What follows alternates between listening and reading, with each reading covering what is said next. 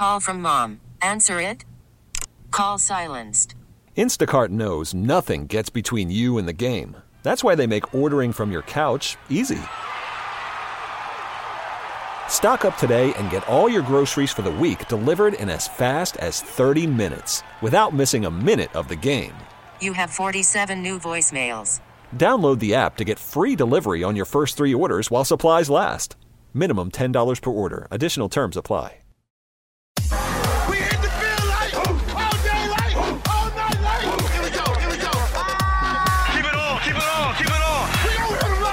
This is the Cleveland Sports Beat Podcast with James Rapien and Daryl Ruiter on 923thefan.com. What up? Welcome into another edition of the Cleveland Sports Beat Podcast. I'm James Rapien. Along with Daryl Ruiter, we are your beat writers for 923 The Fan, 923thefan.com. We do this each and every week. No Daryl this week, though. He's on vacation. He's getting his nails done. He's working on his tan and probably working on his house. Uh, check his Instagram. He keeps you up to date on all things Daryl Ruiter and the, the Ruiter Mansion uh, via Instagram. On vacation this week. He will be back next week. Obviously, wall to wall training camp coverage on 923 The Fan, 923thefan.com. We're going to talk Browns today. In fact, Jake Burns right around the corner. There's a lot I want to talk to, to Jake about. So we will do that coming up in just a few minutes here on the Cleveland Sports Beat podcast. And that's not all. No, no, no, no. Because when you're you're filling the shoes of Daryl Ruiter, you need to find guests, right? Guess who I got? Greg Allen, Indians outfielder, going to talk about the Bobby Bradley uh, situation, him being sent down. I, I talked to Greg about a bunch of different things because this Indians team, they're surging. They're surging and they're 53 and 40, just five games behind the Twins after yesterday's eight to nothing win over the Tigers. So we'll uh, we'll talk about that as well. So some thoughts on the Indians, some thoughts on the Browns, all coming at you on today's podcast. Before we dive into it, a quick reminder to subscribe: iTunes, Google Play, Stitcher, the Radio.com app, wherever you get your podcast. You want the Cleveland Sports Beat podcast? Subscribe to it, review it, so more Cleveland sports fans can find this. We do it every week bringing you behind the curtain of the Cleveland sports scene. Behind the curtain. I'm going to talk about Jose Ramirez too. I didn't talk about that, or I didn't tease that, but that's certainly something I want to get into. But first, I want to start with the Browns. In life, self awareness is important. It is important. It's important to know where you are at your company, whatever company it is. It doesn't matter what you do. You could be a server. I've served before. You could be in sales. I, I was in sales for five years. You could be in radio been radio for for quite some time now. You could be intelligent, whatever you do. Self awareness is important. The equity you've built up is important. Your value is important. You need to know it. If you're not aware of your value, and we all know someone who isn't, right? We all have a coworker who's like, man, if they don't give me a raise, I'm getting the hell out of here. And they're not valuable. It, it, because value is what gets you the raise it isn't if you work hard or if you show up on time. Like those things are, are important, but anybody can do them. And when I think about Duke Johnson, it's exactly what comes to mind. There's a difference between being a good character guy, which he has been for, for quite some time. I, I no doubt about it. This trade request doesn't say anything about that to me. Uh, he's a, a good dude. He's dealt with some bad teams. He's been a, a solid player on bad teams. He's kept his head down and grinded. And guess what? He got awarded with a contract. But the thing that boggles my mind about this situation is now we're really close to training camp, right? Depending on when you're listening to this, a week or within a week of training camp. And Duke Johnson's trade request is still out there. He's switched agents now moved on to Drew Rosenhaus. He's still wants a trade. Makes no zero sense to me. When you look at his contract, four plus million dollars this year that he's going to make. When you look at his production, eh. And then when you look at his value, you play running back, dude. How many 1,000 yard uh, seasons rushing do you have? How many great receiving? Because I always hear, oh, Duke Johnson's such a great receiver. Really? Let's see the numbers you play a position that isn't valuable. Duke Johnson. You're Duke Johnson. Ezekiel Elliott might have to hold out to get a new deal. Melvin Gordon is expected to hold out to get a new deal. They are you times three, times four. They are way better than you from a talent standpoint. Duke Johnson, there's a Duke Johnson on every team in the NFL. You're replaceable.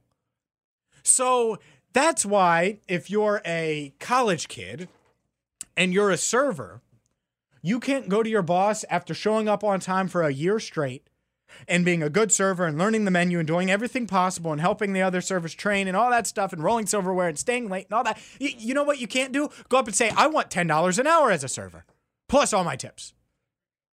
You're replaceable. Why the hell would the restaurant do that? Why, why would they do that? There is no team in the NFL that should look at Duke Johnson right now and say, oh, yeah, Four million this year, five plus next year. Sign me up. Are you kidding? I and we got to give up an asset, a, a top, a, a, a pick that's in the top four rounds, from what I've heard. Hell no, I'm not doing that. There are decent free agent running backs out there.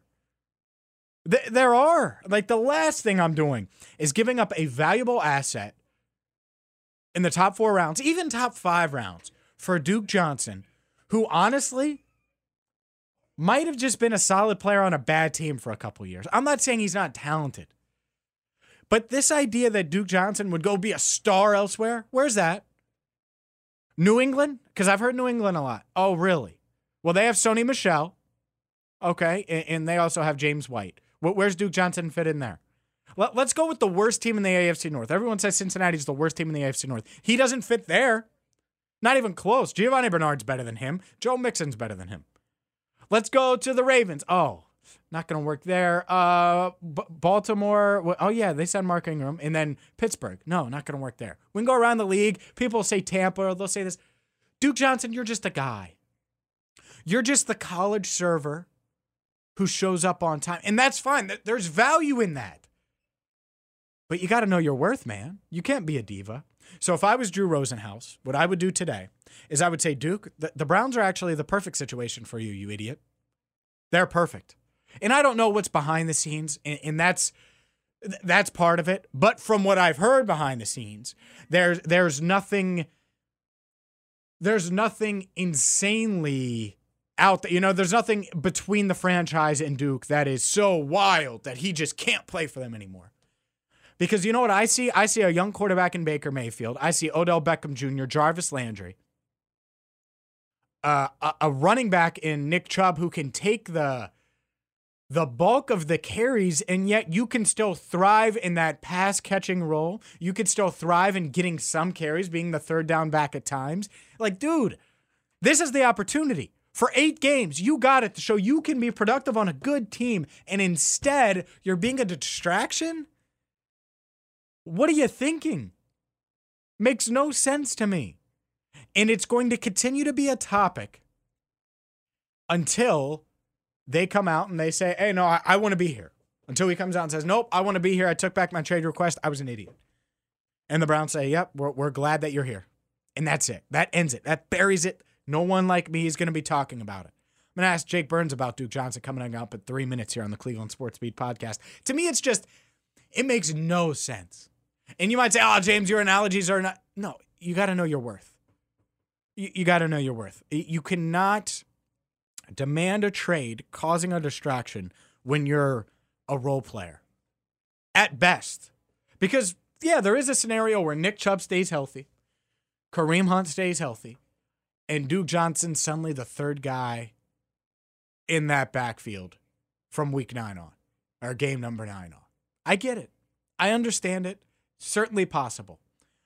But even with that said, the third back in New England still gets some reps. The third back in New Orleans finds his way to get some reps. If you're Duke Johnson, this is a good spot. The Browns are finally good. You went through all those bad teams. I get it. You want to play. You also need to have self awareness. It reminds me of like the the parents of the the junior college kid who keep telling the kid, "Oh, you should transfer elsewhere. Oh, you're good enough. You should play. You could play. You you just transfer to another school. You're gonna go pro." Now, honestly, you're just a, a junior college kid that's hanging on bench warming. And for Duke Johnson, you're not a future Pro Bowler. For Duke Johnson, you're not an all pro. Eh, you know what? You're not really a starting running back in the NFL. You're a good player. And it isn't personal. You're a good player, but you need to know that. You need to know self awareness wise what you are. It's fine. The Browns might trade you anyway. But this idea that causing a distraction and making trade demands, whoever said that that was a good idea, probably uh probably deserved to be fired. And I don't think it was your former agent because you're still clinging to this with your new agent. So maybe his former agent decided to say, "Hey, man, Duke, you're you're in a good spot. You actually might be productive." Because he might be. And instead he's causing a distraction. And I, I just I think it's interesting that it's still stretched out. It's July 17th. I remember sitting in this room before the draft, like, oh yeah, New England might give up a pick. And it was really before we knew what the Browns were looking for, but from what I've heard, it was a fourth rounder or better. They didn't get anywhere near that. The offers weren't even close to that. And it, it's just, it, it's crazy to me. I'm James Rapien. This is the Cleveland Sports Beat podcast. You can follow on Twitter at James Rapien and check out all my work, all of Daryl Ruiter's work on the Browns on our website, 923thefan.com. All right, let's welcome in one of my favorite Browns guests. He's one of my favorites because he breaks down the film. He does it in an awesome way that you and I can understand. He is Jake Burns of Cleveland.com. You can follow him on Twitter at Jake underscore Burns 18. Jake, I appreciate the time as always. Let's start with Duke Johnson. I just want to get your thoughts on Duke and what you've seen on film in the player. Is the talent worth the headache that he's causing with his trade demands? Well, I've kind of maintained sort of from the beginning that I, I obviously think Duke Johnson's a, a valuable commodity. I think he's a good player. I think the Browns feel that he's obviously a good player and a valuable commodity as well because they rewarded him with a uh, pretty healthy contract, and that was John Dorsey, one of his first, you know, one of his first moves in his first offseason was giving Duke the contract he currently sits on and pays him good running back money. So the Browns value him. Um, you know, it's been, I, I think he's going into year five here. It's been just maybe even year six, just multiple regimes have come and gone as the Browns can only seem to do, and it's nobody seems to use him the way everybody thinks he should be used. So there's like some disconnect between how much he can play, where he should play, all of those things, and I think it leads to some frustration on both sides because the public perception is he should be used more, but maybe those in the locker room don't feel like he's you know capable of doing those sorts of things. So there's just some weird disconnect there to me, and his situation and asking for a trade was just sort of it was ironic to me because I understand that he probably feels undervalued. Um, but at the same time, the running back position is so replaceable in the NFL, and the Browns decided that they didn't want to move him for pennies on the dollar, such as a sixth or seventh round pick. So they do value him. It's just a matter of um, you know, looking at what you can get in return for anybody, and we talked about this off the air, but anybody is tradable within a franchise. If somebody called and said, hey, we'll give you 15 first round picks, I know this isn't a rule that you could do this, but if someone said, we'll give you our next 10, 10 to 15 first round picks for Baker Mayfield, you'd consider it. It would be considered. Everybody is considered uh, for a trade. So I think Duke Johnson just, you know, his feelings are hurt. He went through really rough times here, so things getting better as the team is turning around, he, he doesn't feel valued or disrespected now that he went through the bad times and he, he doesn't feel like a you know a valuable part of what should be the good times ahead. I'm not sure, but the hiring of Drew Rosenhaus is, is certainly a sign that he wants to push further for for being traded because Rosenhaus is obviously the guy who got Emmanuel Ogbah out of Cleveland and worked with Dorsey to pull that trade off for Eric Murray. So I don't know. I don't know the answer. I'm not in the locker room, so I don't know if he's being a cancer in there. I don't know any of it. All we know is that he showed up to minicamp and he said right off the bat, like the media walked in, one of the first things he said was he was one of the first guys we met with, and he just said, "I want out. I want out. I want out of here. Trade me." And a valuable question was asked by I believe Daryl, which was, "Is there anything the Browns can do to mend this?" And he said, "No, just point, point blank no," which means it's something that is beyond repair. So it's a problem. It lingers as a problem until Duke Johnson and John Dorsey sit down with the media, the public, come out with a statement saying that they're going to push forward together. It is going to be a lingering problem. Yeah, if I'm Duke Johnson, I look around and I say, "All right, so I'm making 3.6 million in base salary this year. You get your signing bonuses and all that stuff, cap it at 4.8. You're making good money. So when you look at that, the money's good.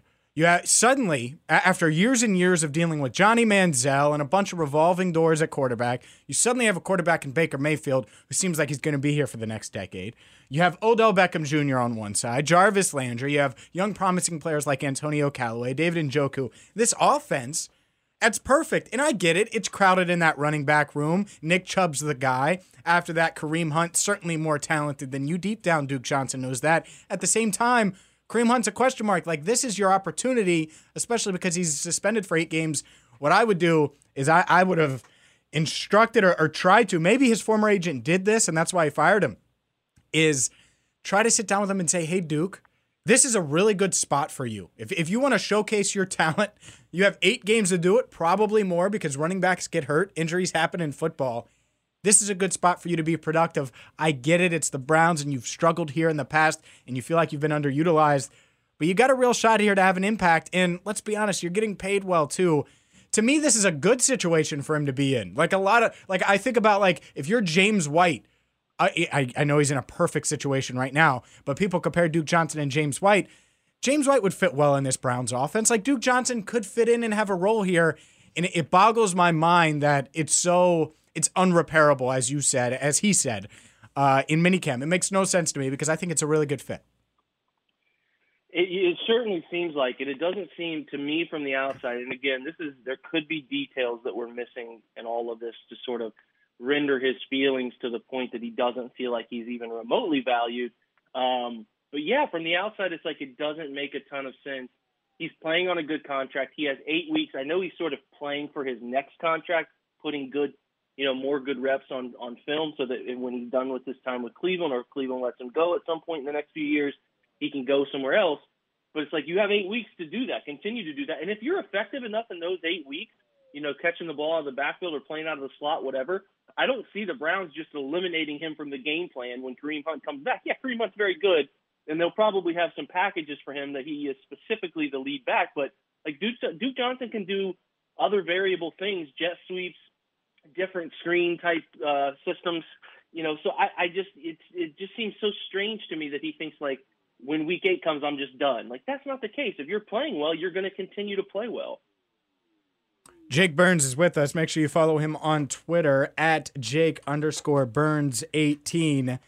And uh, yeah, it's it's interesting. I, I do want to switch gears though, because it, as much time as I want to talk about the backup running back on the Browns, it, it I can't believe we spent like that's the thing is we spent so much time talking about Duke Johnson. That might be the Browns' biggest headache right now, which is a, a good thing. I also don't think you could be a backup running back causing headaches, but that's neither here nor there. Let's uh, let's move on, Jake. I, I think uh, yeah, I'll, I'll say that's true though. That, like we are talking about that, and it is something we're still going to be talking about in the camp. And I think that's why Baker Mayfield was so frustrated when he Sure. made his comments. Is like we're we're talking about something that really doesn't matter that much here. He's not going to affect everybody in this locker room, and he wanted to make that clear. So it's like it's a talking point. Like I said earlier, we'll move on. I, I don't mean to, to, to keep hashing it out either, but like until they come out and say something, it is going to keep being talked about. So there's no frustration that should be allowed from from anybody in the Brown side or the player side because it is it is it is still out there that he wants to be traded, and it is sort of our job to figure out if that will be mended. Yeah, I agree with you, Jake. No doubt about it. And you mentioned Baker Mayfield. Let's let's talk about him because you had a really good piece this week on things he can improve on.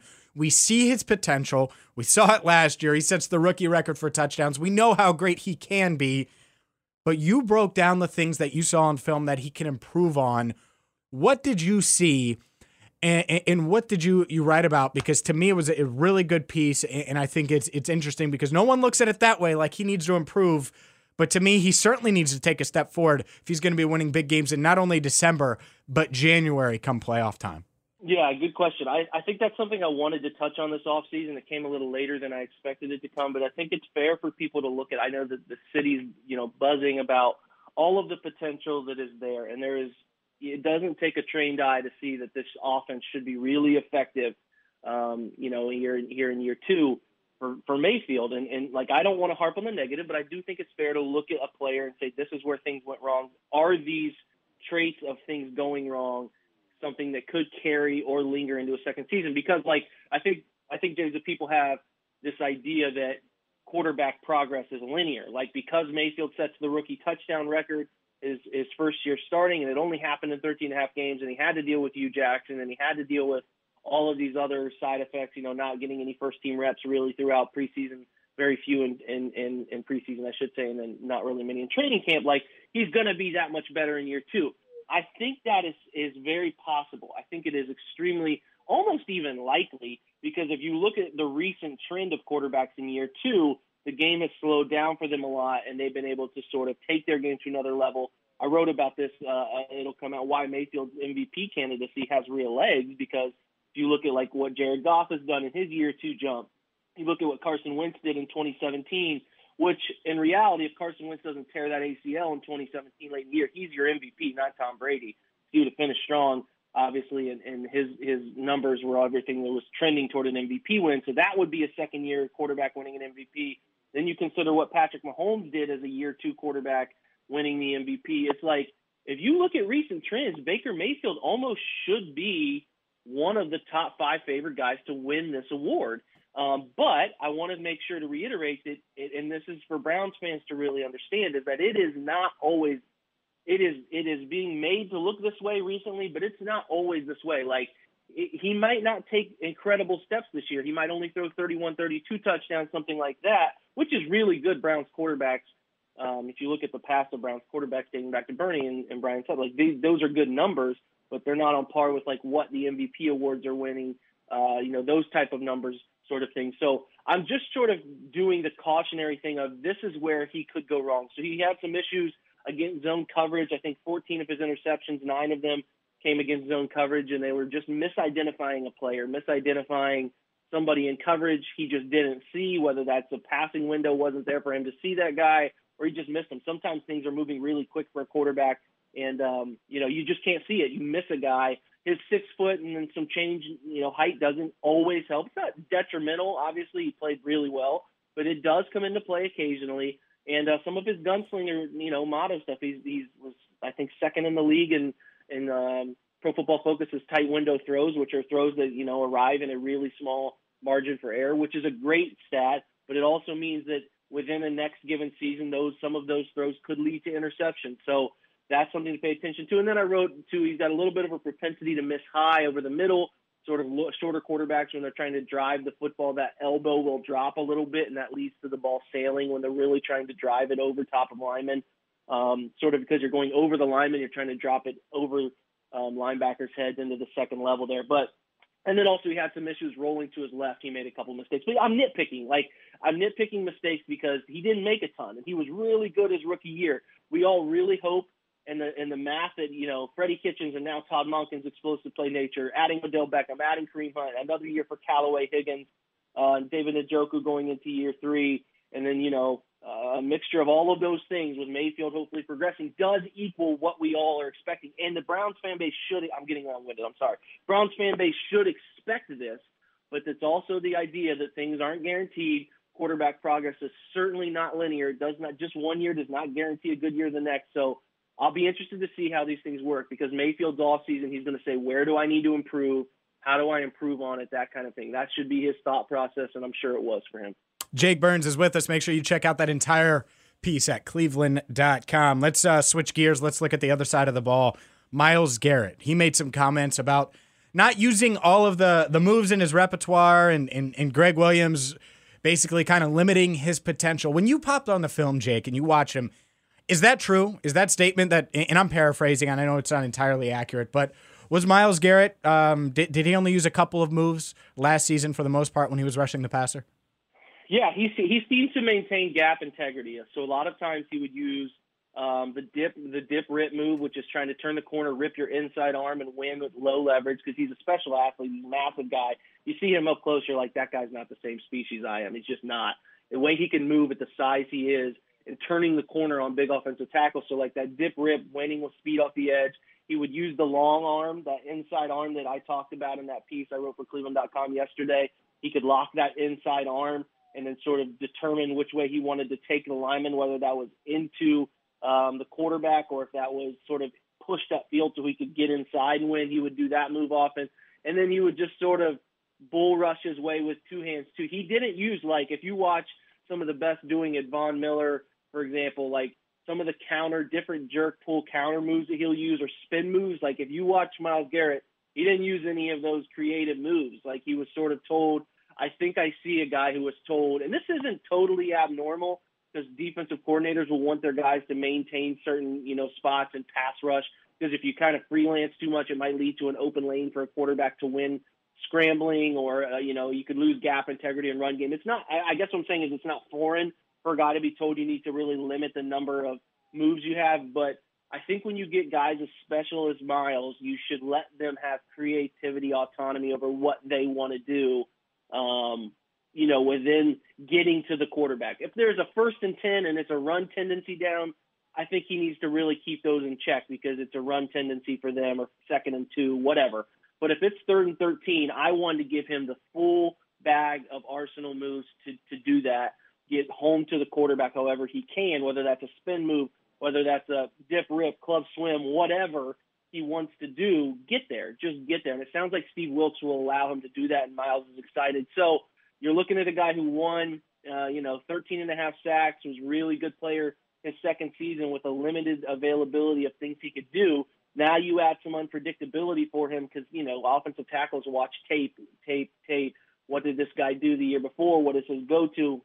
There's going to be a level of mystery with him this year in terms of what he can throw at people. So I wouldn't be surprised to see some different types of moves. And an 18 to 20 sack season should be what he is gunning for and what the Browns are hoping for out of him, especially considering they now have multiple threats along that defensive line, including the opposite edge of Olivier Vernon, giving him a threat that means he won't always be sort of thrown that secondary tight end or a running back to chip him or change his course all the time. And then they can also move him inside where he's a really effective rusher from the three technique where he just overwhelms guards.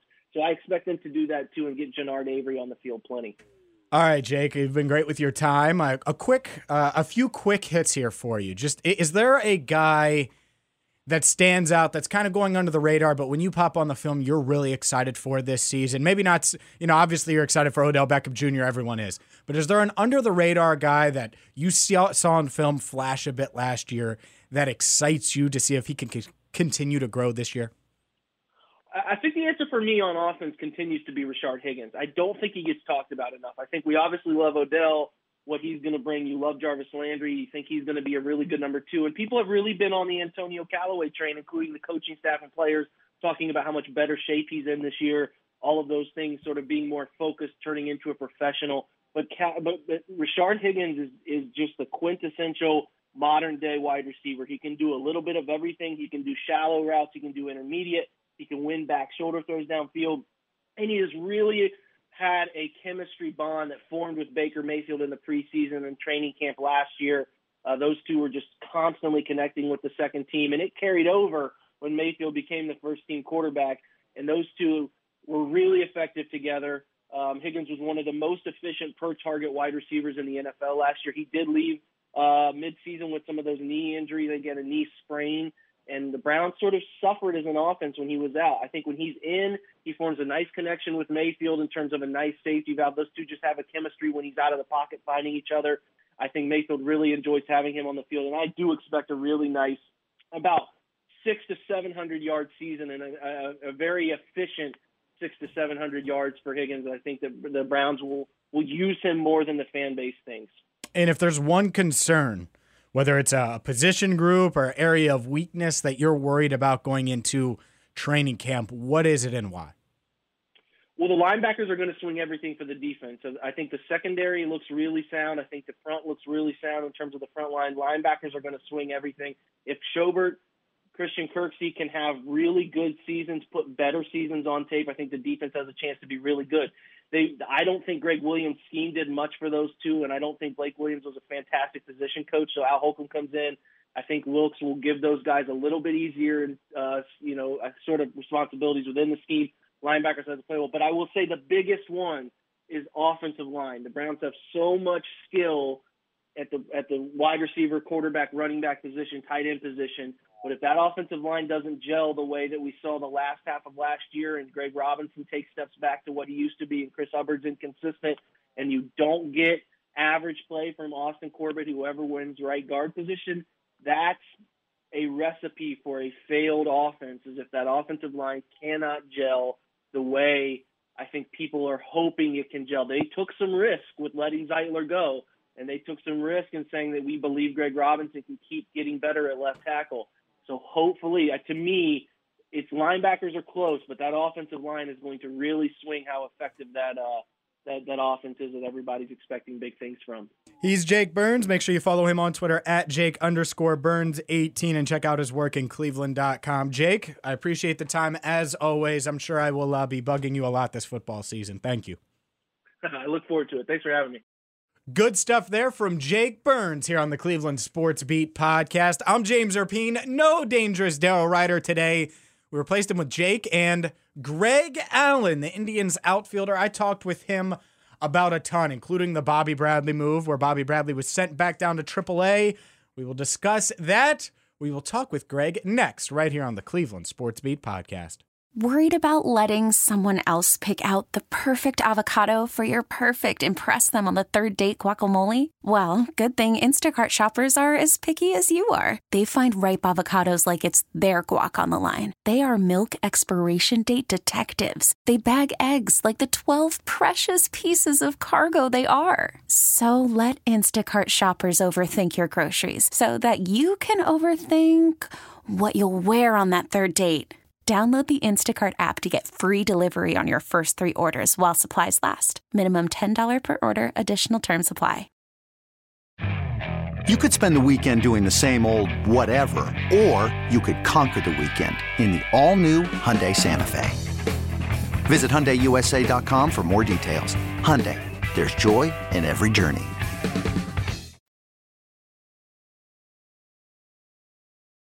Welcome back into the Cleveland Sports Beat podcast. I'm James Rapien. Great to be with you. And uh, yeah, it's uh, it was good. Good stuff from Jake Burns. I'm excited to talk Browns. I'm not gonna lie to you. I'm a big NBA head, but now that that football season is is almost here, it's like okay. The only problem is is and I was talking to someone about this. I'm not ready for the weather to change. Like I love summer. I love it. I absolutely cherish every warm weather day ever. Uh, being an Ohio kid, I'm not a, a, Cleveland native. I don't hide that, but being an Ohio kid, I love summer and I never want it to end. And so, uh, yeah, that part of football season I'm not a fan of, but uh, everything else, definitely a fan of. So, yeah, we will uh, talk plenty of Browns moving forward here on this podcast. But let's talk about the tribe. Winners of three straight as I record this on when, uh, Wednesday morning, yes. I can't get my day straight. Man, this long homestand being the Indians beat reporter, it is hard. Every day is the same. Anyways, it's Wednesday morning as I record this. Indians have won three straight. Jose Ramirez looks like his old self. He really does. I mean, he's hitting over 300. He's had a double, RBI double yesterday. Uh, he's had doubles in, in three straight games. Uh, Tyler Naquin is emerging. He's had uh, two hits in four straight games. This Indians offense is coming together a bit.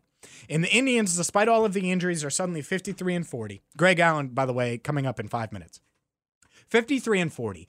They are having success and they're doing it without Corey Kluber. They're doing it without Carlos Carrasco. They're doing it with Mike Clevinger still not nearly at 100%, with Trevor Bauer struggling some. To me, it says buy.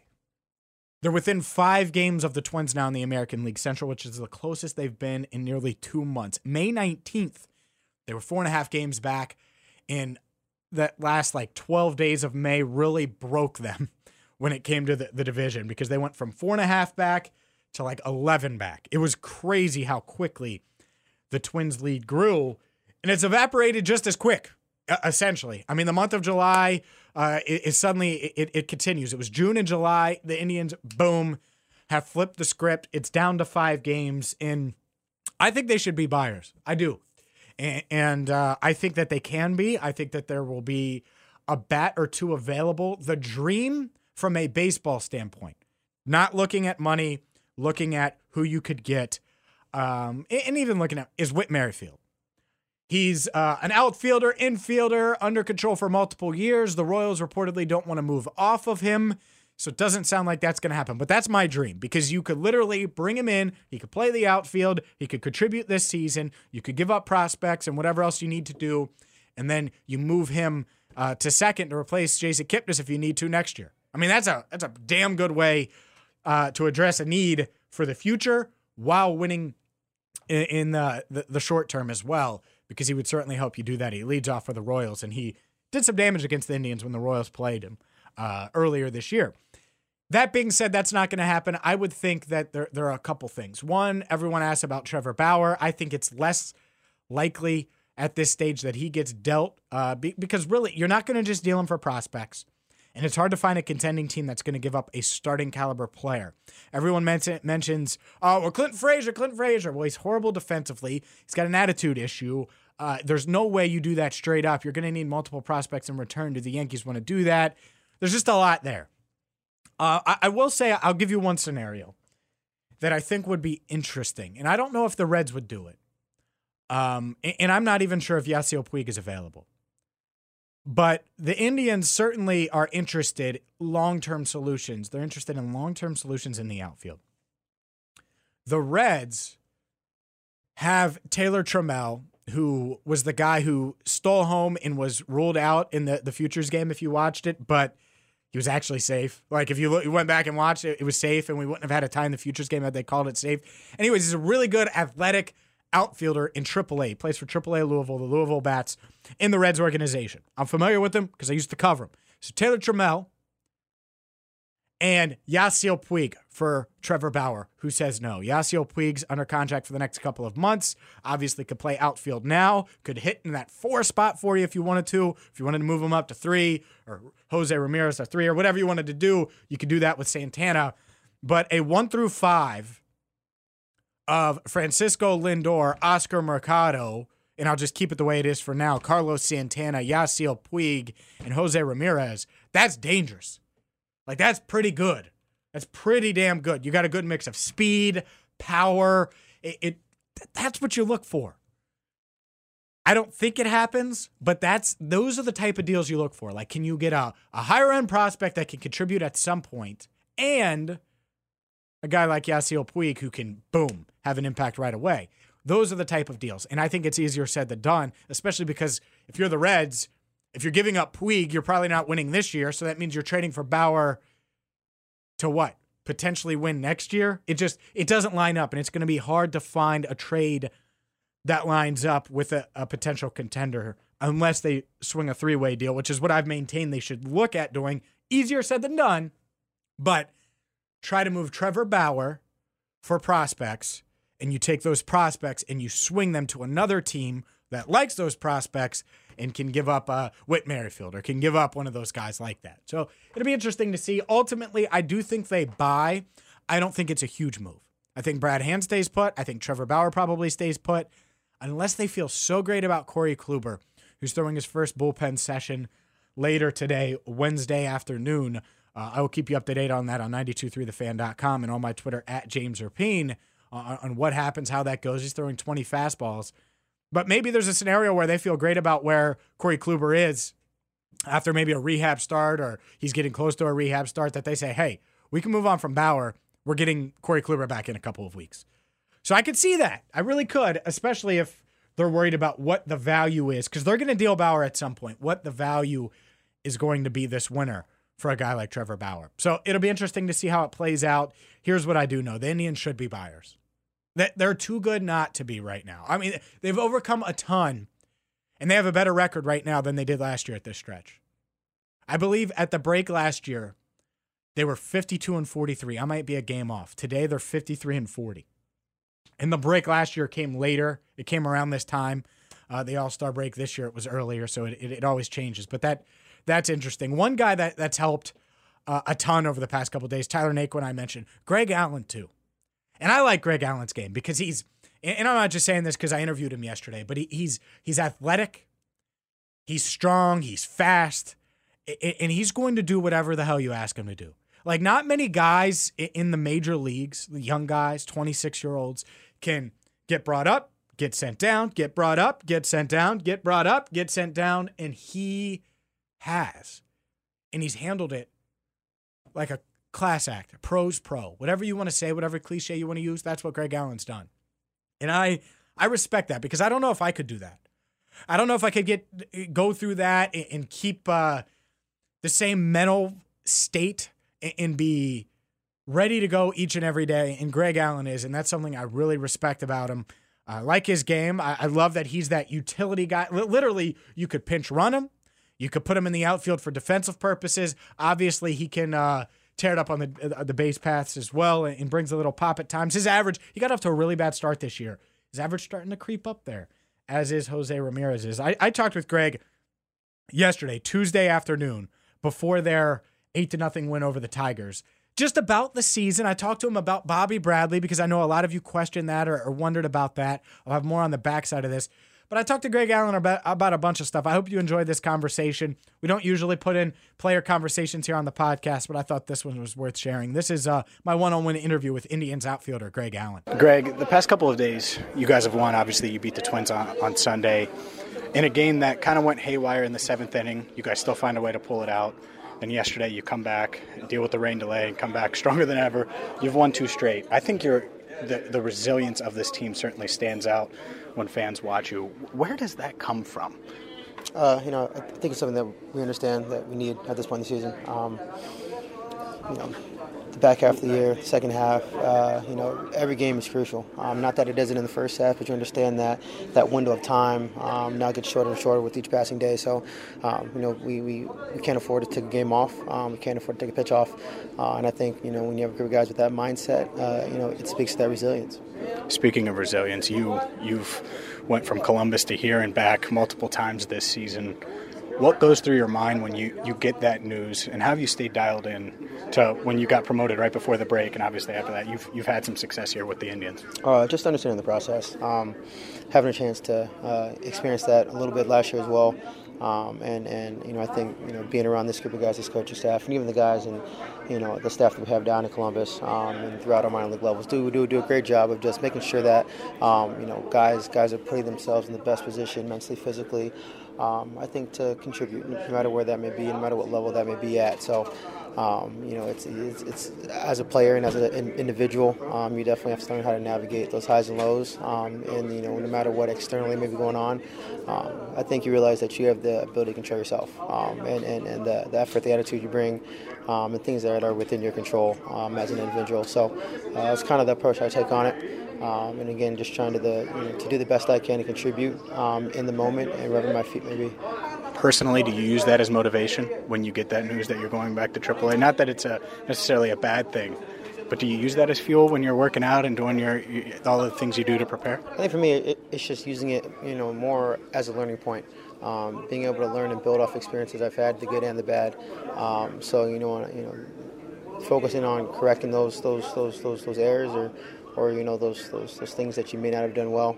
Um, you know, but understanding, I think that there's value to be had uh, one one way or the other, whether you're you're coming up or going down. Um, I think it, it's it's all about your response to that. Um, and obviously, nobody wants to be going the opposite direction of where they hope to be. Um, but again, that's a part of the game, uh, and that, that, that's something that you know, uh, as players and as athletes, um, you know, you, you, definitely have to deal with that. Um, you know, so so whether it's the failure or successes, um, I think you know the, the, the better that you can be, um, at, you know, deriving value from that, the you know the, the, the better off to be long term. We're in the clubhouse with Greg Allen. Greg, Bobby Bradley. The news came down today that he was sent back to AAA. Were you able to talk to him after that news came down? After he found out? Actually, haven't. No, no, no. I haven't. Uh, and even even um, coming in today, uh, I think I was really really unaware. I think until I got to my locker. Um, of you know what that transaction was and what that movement was. So um, I think all of us knew, um, team as a whole, um, kind of the direction that we were going as far as our pitching staff, knowing that Plesac was sent down for the break. Obviously, he would be back up to make this start. Um, as far as everything else that would have to fall into place for that to happen, um, we really were unaware of as as the player. So, um, no, unfortunately, I haven't had a chance to see or talk to Bobby. But, um, you know, from having a chance to play with Bobby the past, you know, three, four, five years, um, I know that you know he's only going to get better from this point. Um, it's not something that he's gonna he's gonna he's gonna you know use to derail his career, but it'll be something that you know he'll, he'll definitely be able to learn and, and, and grow from do you think it's something that he could reach out to you about? You know, because this, this oh, is the yeah, first time yeah, he's been yeah, up here and, and sent back, and that, that, that to me if I'm and he was right next to you locker wise, yeah, yeah. I'm calling you today or texting you today just to, to see or, yeah. or pick your brain about yeah, it. Yeah, no, no doubt. I'm, I'm sure him and I will have conversations, um, you know, in the days going forward. Um, um, and I think right now for him, it's just again, uh, kind of understanding that movement. Uh, he has a he has a lot to kind of get together and go on, even outside of the field. Um, obviously, understanding. All right, you're kind of you know packing up and getting things together, going to a different spot. Where's that AAA team at? What's your even your living arrangements basically going to be for the next you know few days next week, or when you get back to wherever you're going? So um, I think kind of once the dust settles, he has a chance to kind of settle back in um, and, and, and kind of get his bearings. Then um, it's definitely a, a whole lot easier to have that conversation. But for now, I think he's just trying to get things organized. We're talking with Indians outfielder Greg Allen. Greg, Oscar Mercado gets promoted in from the jump. I mean, he just has success. He was at one point leading the team in batting average, making plays in the outfield, and then he hits a slump in July, and he busts out of it yesterday with two home runs. Did he come to you, or, or was there any any guidance there? Because I, I think when you go through the first of, of many things in the big leagues, it's probably a little different. It was uncharted territory for yeah, him. you know, there's there's uh, being around this this, this group and. Um, you know, a lot of us have had the chance to play uh, together for a while now, whether it's at the at this level or um, other levels. Um, so I think you know, there's there's always usual, you know, usually some general conversation that goes on when guys, based on what a guy's feeling, what a guy's not feeling, um, and it doesn't mean even have to be on the field. It can be you know while we're you know grabbing lunch or you know out at dinner or something like that. So um, there's always conversations that we as teammates are having about the game, um, and you know we've all been there. We all get it. We all know what that feeling's like. You know to, to, to, to feel like you know you're not really yourself. You're not having the success that you'd like. So you know I think for him more than anything, it was just uh, you know understanding that you know this, this, this wasn't something that was going to last forever, um, and, and eventually he had the confidence. We had the confidence in him and the belief that um, you know he was he would, he would he would get back to where he wanted to be. So it was great to see that from him yesterday. Uh, you know, bust out in a big way like that, have some big hits for us, get us that huge home run late. Um, you know, his second his, his second home run of the day. Um, I'm sure he was happy about it as well. All right. So I talked to over the break. I talked to Daniel Johnson during the the, the um, futures game, right? And I, I've also talked to you and Oscar Mercado. I think you guys are obviously all great athletes, all three of you, and you're in the Indians organization. Daniel says he's faster He can have that. than than Mercado, but but here but but here's what here's what's funny. What did Oscar say about that? Uh, he laughed. he, he laughed at that, right? So, but here's the thing: is and you know this. Oscar says you're the only one he admits is faster than he is. So, who wins in a race between you three? I'm gonna I'm gonna put you I'm gonna put you out there, 90 feet. Who wins? Oh man, that is that's a tough one. Ah, oof. You know, it'd probably be close. Those guys are those guys are some freakish athletes. I mean, just looking at DJ, uh, he's, he's almost a machine. I mean, he's the only one rocking the no, no sleeves during the futures game, and probably one of the only guys able to pull it off. Uh, so that just speaks to his athleticism. Yeah, that's tough. I don't know if I'm gonna answer that. To be honest, I feel like sometimes, you know, I, I don't know if these legs are getting old of mine. Or feel Oh, come on, get out of here. I feel like older than that sometimes. I don't know. You're trying to be humble right now. Is what you're doing. Yeah, you're I- just that'd be- complimenting That would be tough. That'd be tough. That's that's you know maybe we'll have to we'll have to lock that in. We'll, we'll be able to take some side bets from our teammates, and you know may, maybe we'll just make it a whole spectacle. I have to be there. All right, I, I could be the only, the only person that has a credential for the the, the three way race. Has if when you play in an outfield like this, where you, you have athletes like a Mercado, Daniel Johnson, at some point will be up here, whether it's this year, next year, etc. You obviously great athletes. Is it does it make it easier? Does it make it more fun? Is it is it one of those things where it's like, man, we can do some fun stuff if we're on the You know, field together? I think it's something you definitely take pride in um, as an outfield group and core, and you know, even looking at I think some some some of the better outfield. Uh, you know, groups in our game today. Uh, I think one of the, the first ones that comes to mind is probably the Red Sox, and and we talk about athleticism, um, the ability to you know not only be athletic but know how to use that um, athletic ability um, when it counts. Uh, and I think you know the Red Sox never chance to play against them the past couple years have shown that. Uh, you know, when you got guys like Benintendi, you know, Mookie, Jackie Bradley, um, I think all those guys in their own uh, are, are, are extremely athletic. And there's a reason why, uh, you know, I think as a defense and as an outfield, they've been able to, to benefit from that. Um, not only having that belief and confidence in the guy next to you, but understanding that now, as a whole, you're you're you're you're in a place where you feel like you can you can you can make plays and pick up your pitching staff that maybe not other teams can. Um, so I think you know that's something that again we definitely take pride in, and you know whether whether it's the three of us or you know you got Bauers and Luplow out there as well. I think as you know as as as, a, as an outfield group, um, you know we we trust in that ability to be able to make plays when it counts.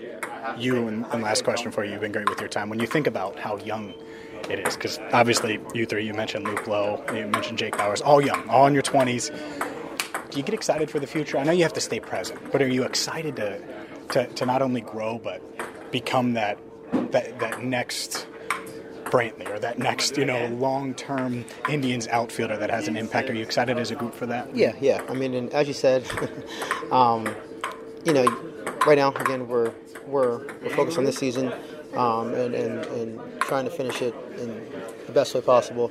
Um, but you know, looking down the road um, and, and maybe the the potential um, and, and, and what's there now and what could be. Uh, you know, it's definitely, it's definitely something that I think you have to be excited about. Um, and again, it's the game of baseball, so turnover can happen instantly, quickly.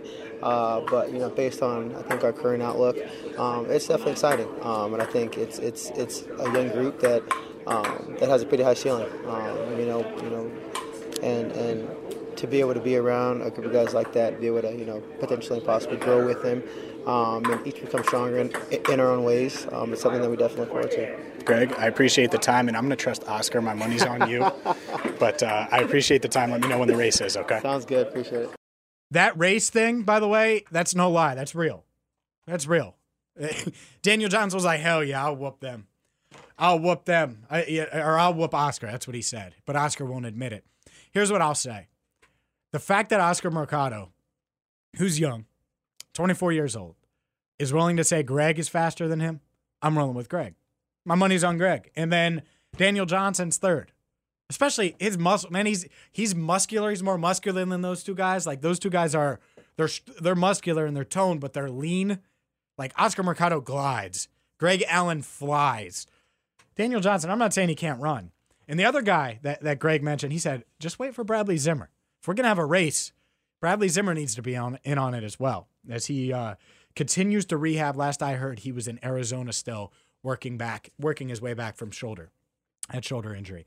Uh, real quick on Bobby Bradley. Look, he can't hit off speed pitches right now.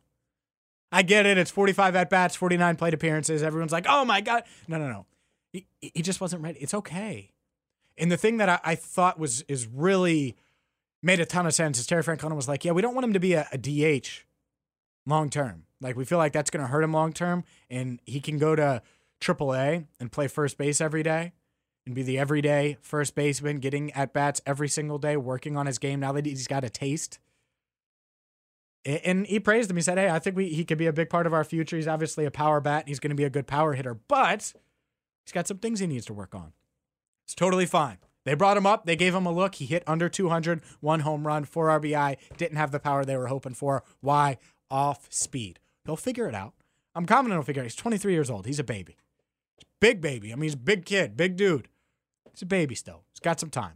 So it'll be interesting to see how that plays out. All right. I got to get out of here, but I appreciate you guys for listening. I'm James Rapien. This is the first solo edition of the Cleveland Sports Beat podcast, but we had some great guests. Obviously, Greg Allen. We had Jake Burns earlier in the podcast. Much appreciated him uh, jumping by or stopping by to talk about Baker Mayfield and uh, Myles Garrett and, and, and the Browns Is there Browns mania. I live right by First Energy Stadium, like right by Public Square. So it is going to be wild on Sundays this fall. I can't wait. I know you can't either. Your number one spot for all things Browns, Indians, Cavaliers is 92.3 The Fan and 92.3thefan.com. I promise you. That's all you got. Bookmark it, subscribe to the podcast, and, and make sure you're following Daryl and I on Twitter. He's at Right or Wrong Fan. He'll be back next week. I'm at James Rapien, and we have you covered for whatever Cleveland sport you need. Any any info, we got it at 923thefan.com. Thank you so much for listening. Until next time, I'm James Rapien. Thank you for listening to the Cleveland Sports Beat Podcast. Okay, picture this. It's Friday afternoon when a thought hits you. I can spend another weekend doing the same old whatever, or I can hop into my all-new Hyundai Santa Fe and hit the road.